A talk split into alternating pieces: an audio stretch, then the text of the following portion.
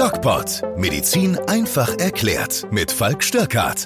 Präsentiert vom Medic Center Nürnberg. Ja, es ist Dienstag, der. Was haben wir heute eigentlich? Äh, ah, der 12. Oktober. Und ich darf euch recht herzlich wieder begrüßen zum DocPod.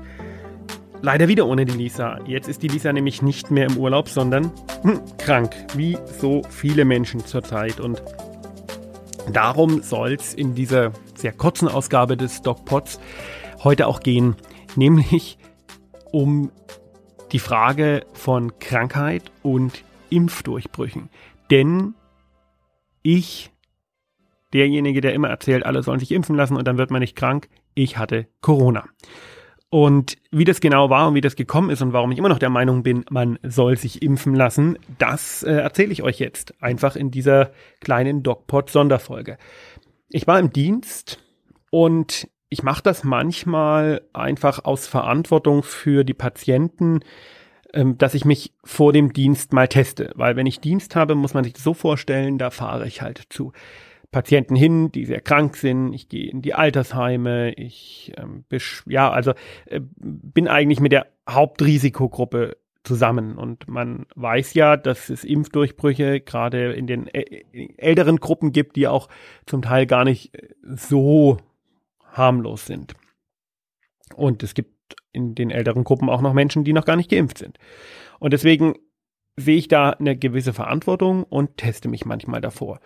Und das habe ich auch am Mittwoch gemacht, als ich mittags in den Dienst gegangen bin und dann fummelt man sich da so in der Nase rum und bringt das Stäbchen mit der Flüssigkeit zusammen, gibt es auf das kleine Feld, dann sieht man diesen lila Balken von rechts nach links wandern oder von links nach rechts, je nachdem, wie rum man das halt hält. Das ist diese Flow-Zytometrie und dann sieht man in der Regel nichts und irgendwann kommt der Control-Streifen und das ist alles hübsch. Bei mir kam aber blöderweise der Teststreifen. Und der war positiv und der war richtig positiv. Und ich habe mir gedacht, what? Vielleicht ist das ein alter Test oder vielleicht passt da irgendwas nicht. Und dann habe ich das nochmal gemacht. Und war der nochmal positiv. Und dann habe ich meinen Dienst abgesagt, weil deswegen macht man oder mache ich diese Tests ja, um im Zweifel oder im Notfall sagen zu können, nee, also da so jetzt nicht. Und habe mich bei einem, in einem befreundeten Krankenhaus PCR schnell testen lassen. Es gibt so RT-PCRs heißen die und da kann man also binnen weniger als einer Stunde das Ergebnis bekommen. Und das habe ich bekommen und das war super, super positiv. Also äh, mit einem sehr niedrigen CT-Wert, das heißt sehr viel Viruslast. Was bedeutet das? Das bedeutet, ich musste in irgendeiner Weise mit einer hohen Menge an Virus Kontakt gehabt haben. Und das bedeutet, meine Impfung ist schon lange her. Ich habe also wahrscheinlich nicht mehr so viele ganz schnell wirksame Antikörper im Blut gehabt und habe aber das Immungedächtnis noch gehabt, so dass sich keine Krankheit entwickelt hat. Da kommen wir gleich noch dazu. Ich war erstmal total schockiert und habe mich dann in Isolation begeben.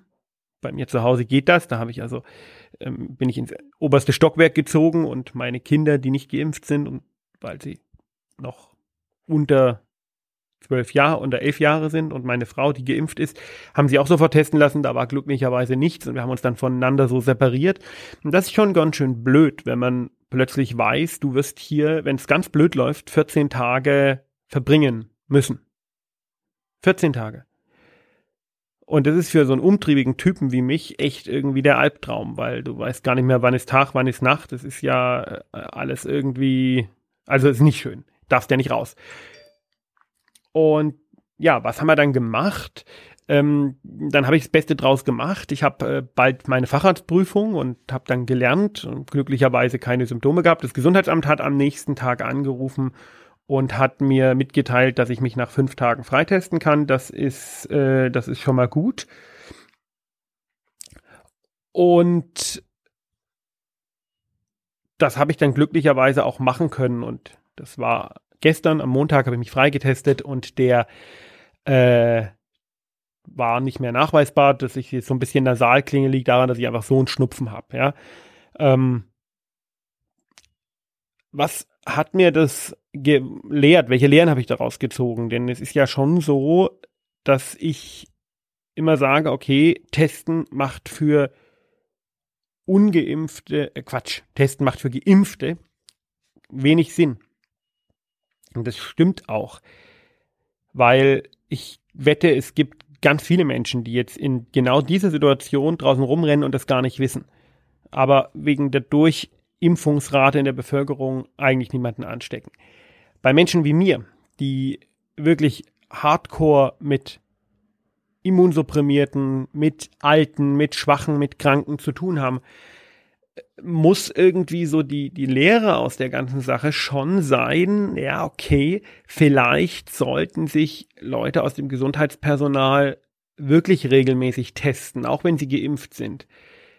Weil auch wenn ich keine Erkrankung gehabt habe und auch wenn das jetzt alles äh, super entspannt und easy ausgegangen ist für mich, ist es ja trotzdem so, dass ich mit der hohen Viruslast Leute hätte anstecken können. Das vermute ich zumindest. Ganz sicher sagen kann ich das nicht. Probiert habe ich es nicht, aber, aber äh, ich, ich gehe mal davon aus, dass es möglich gewesen wäre.